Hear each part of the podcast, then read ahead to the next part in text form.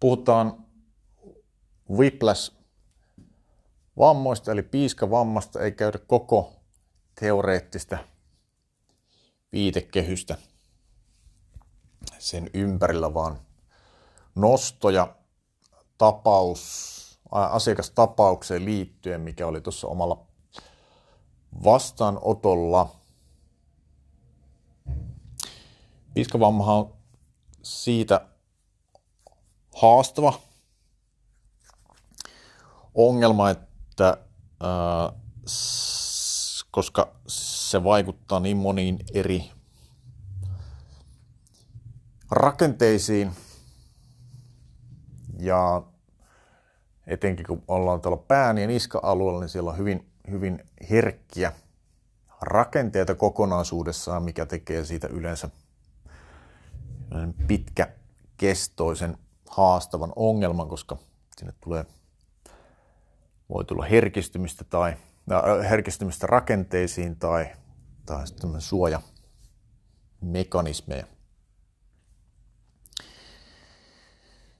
Eli silloin riippuu siitä, että mihin suuntaan se pää retkahtaa, niin esimerkiksi sinne, jos se olisi vaikka niin kuin taaksepäin, niin silloinhan sinne nikamien posteriorisen puolelle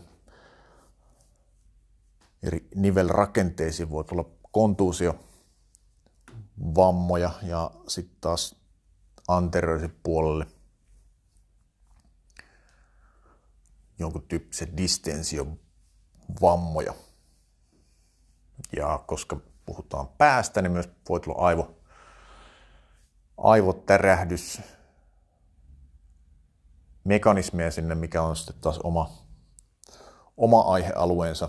Siihen liittyy energiavajetta ja sitä kautta kognitiivisia haasteita ja aivorefleksien häiriöitä. Mutta kokonaisuudessaan, jos me mennään tähän asiakaskeissiin, niin tämä oli siis ää, nuoruudessaan pelannut jenkkifutista paljon iskuja pään, rintakähän alueille ja erinäisiä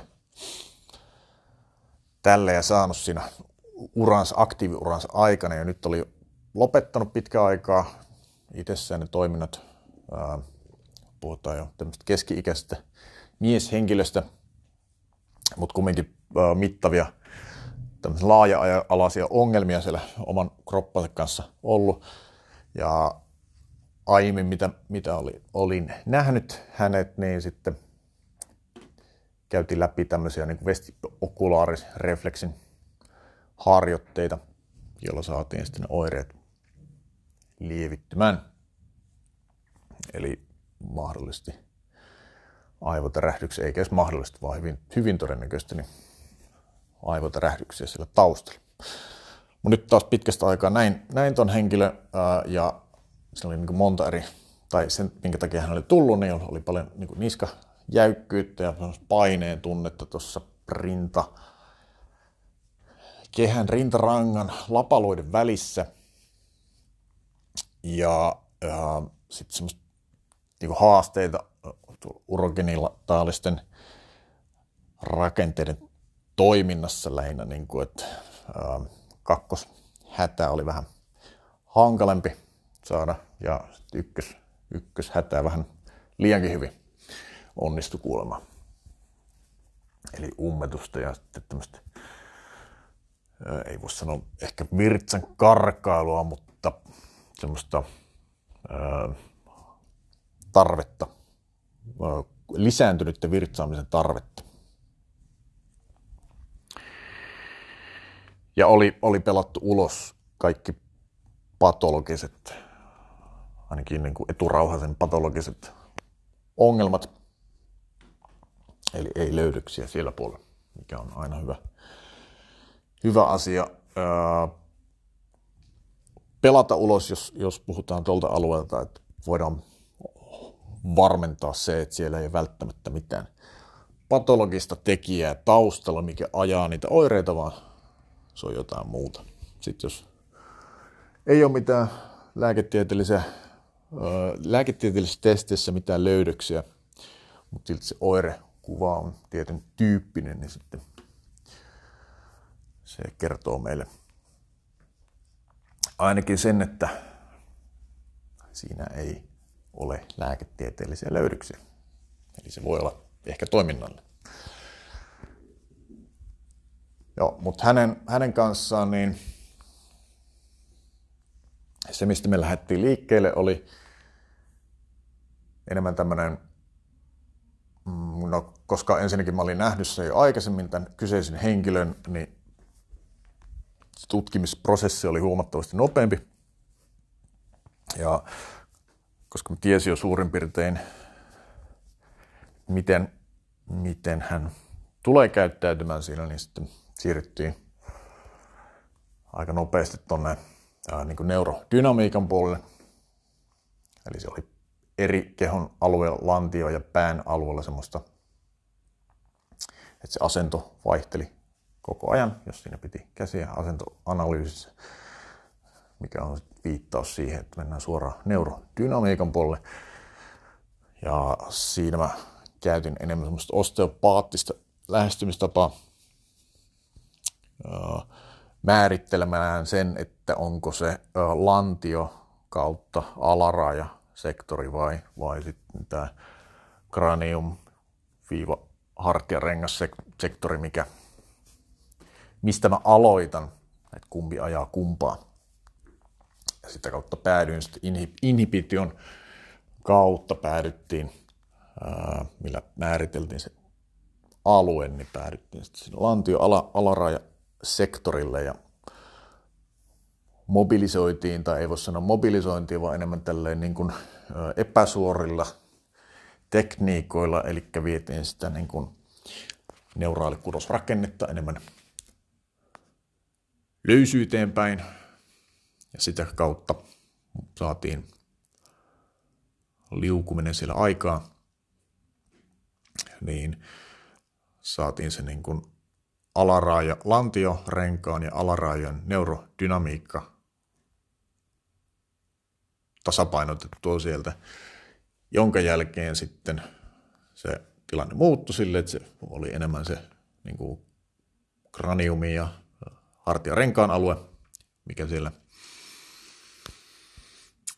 nosti päätään niin sanotusti. Ja sitten tehtiin ihan tämmöistä kaularangan tai ylärintäkehän aukeaman ja kraniumin välisen alueen manuaalisesti vapautusta, eli siis rintalastan ja kraniumin välistä aluetta vapautettiin ihan tämmöinen klassinen venytys, mutta kohdistetusti silleen, että me saatiin niin subklavikulaarista aluetta venytettyä, koska siellä oli vasemmalla puolella hyvin voimakas tensio.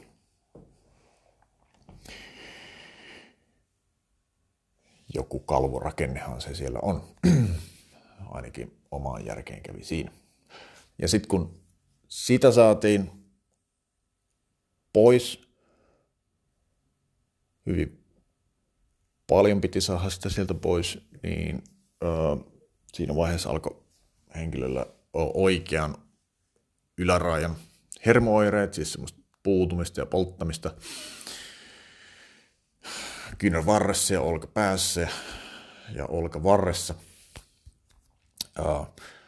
Ja, sitten oli niin hartia-alueella neurodynamiikan testi ylärajan ei ollut löydöksiä, niin sitten tehtiin siinä tota, mobilisoin tai siis niveltason liikerajoituksia testattiin kaularangan alueelta.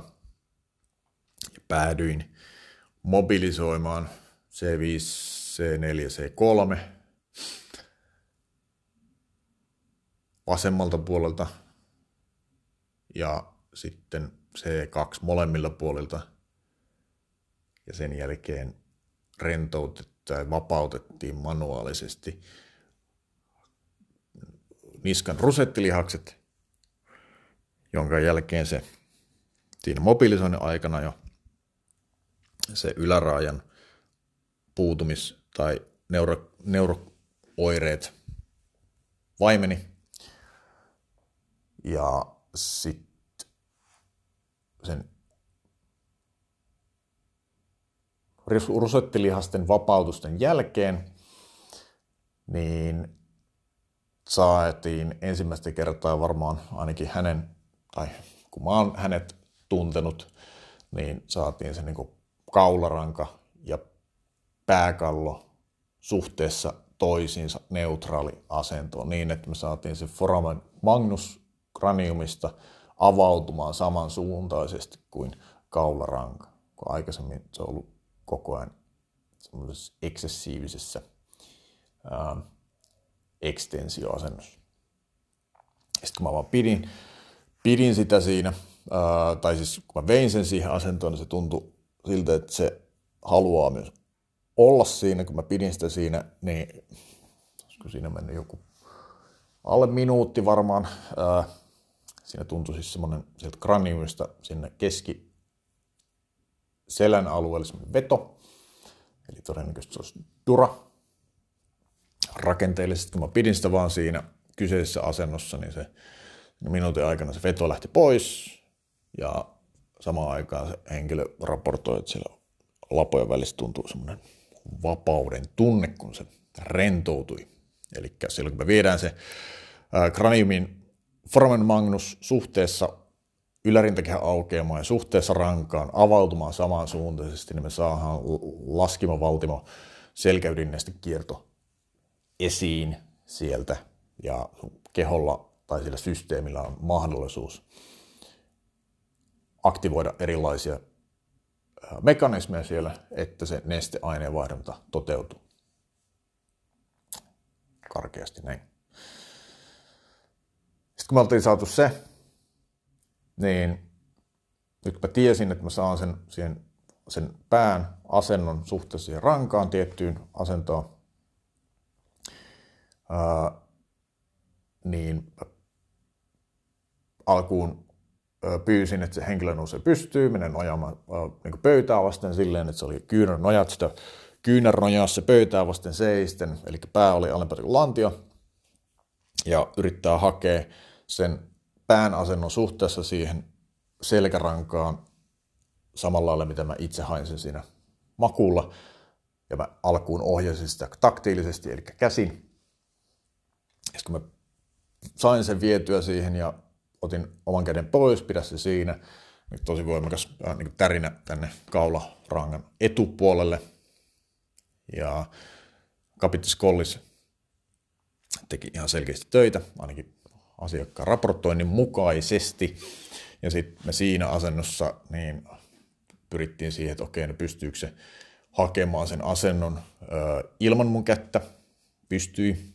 Eli hän pystyy sen itse tekemään ja sitten seuraava vaihe oli siinä, että okei, no pystyykö hän pitämään sen ja nousemaan sieltä asteittain ylös.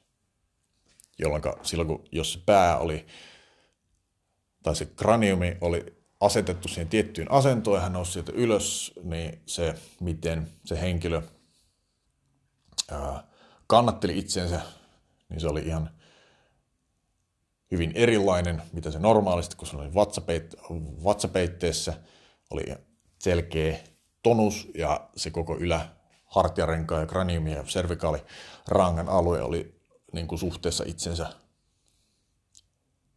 normaalissa tai luonnollisessa asennossa. Vaikkakin sen henkilön oma tuntemus oli se, että hän oli, pää oli ihan niin kuin vinossa tai tosi paljon eteenpäin. Mikä ei kuitenkaan sitten ollut, jos katsottiin peilistä, eli siinä oli ristiriita siinä, että mitä hän itse tunti ja miltä se niin kuin ehkä preso, mitä se oikeasti on.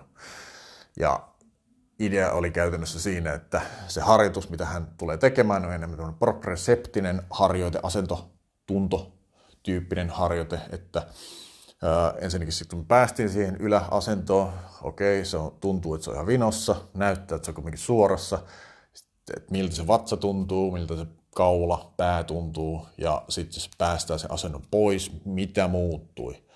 sieltä lähtee se vatsapeitteestä se toonusta pois, se asento siellä pään alueella muuttuu.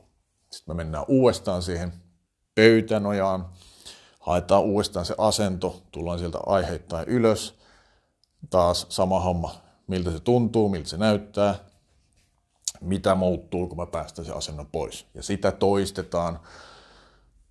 Ja oletettavasti se, mitä siellä tapahtuu, kun proprioceptiikka kehittyy ja meidän aivon, niin kuin, aivojen ja fusimotorisysteemin antamat viestit menee limittäin, jolloin se tämmöinen blueprintti, mitä meidän aivossa, että minkälainen presentaatio meidän keholla on ja meidän kehosta tulevat ää, systeemit, niin kuin aistimukset siitä, että missä me ollaan, linkittyy toisiinsa, se ristiriita häviää siitä, niin siitä alkaa tulemaan enemmän tämmöinen ylläpysyvä tila. Mutta niin pitkään kuin siinä on vinooma tai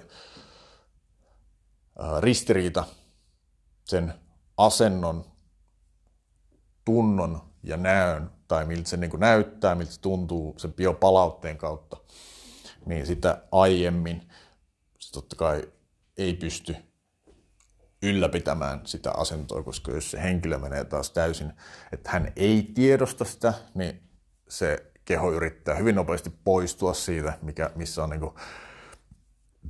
tämmöinen aistitason ristiriita.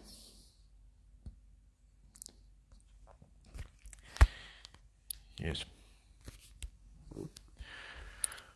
Ja sitten käytännössä idea siinä, että kun se proprioseptiikka paranee, niin sitten me implementoidaan siihen eri mekanismeja. Esimerkiksi aletaan harjoittelemaan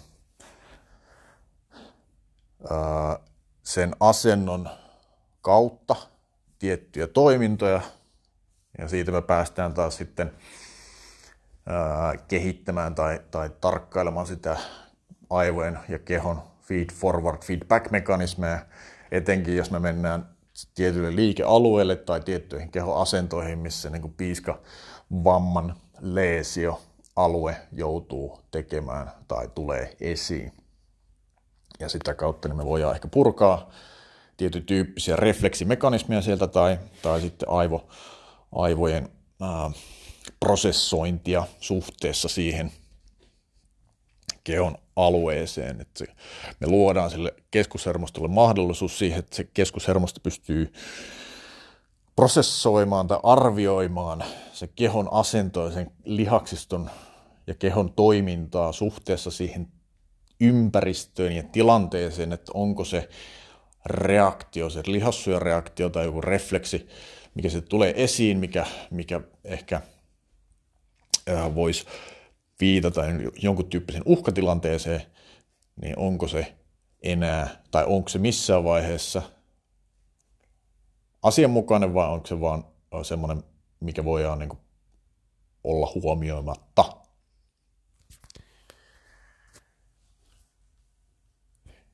Ja, mutta tämmöinen ajatuskulku yhdestä asiakastapauksesta, kellä on niin kuin, piiskavamma ollut taustalla. Ja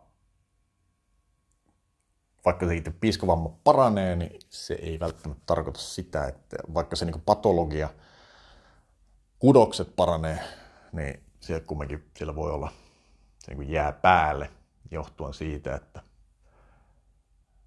siellä vamma-alueella on paljon rakenteita, mitkä joutuu koetukselle.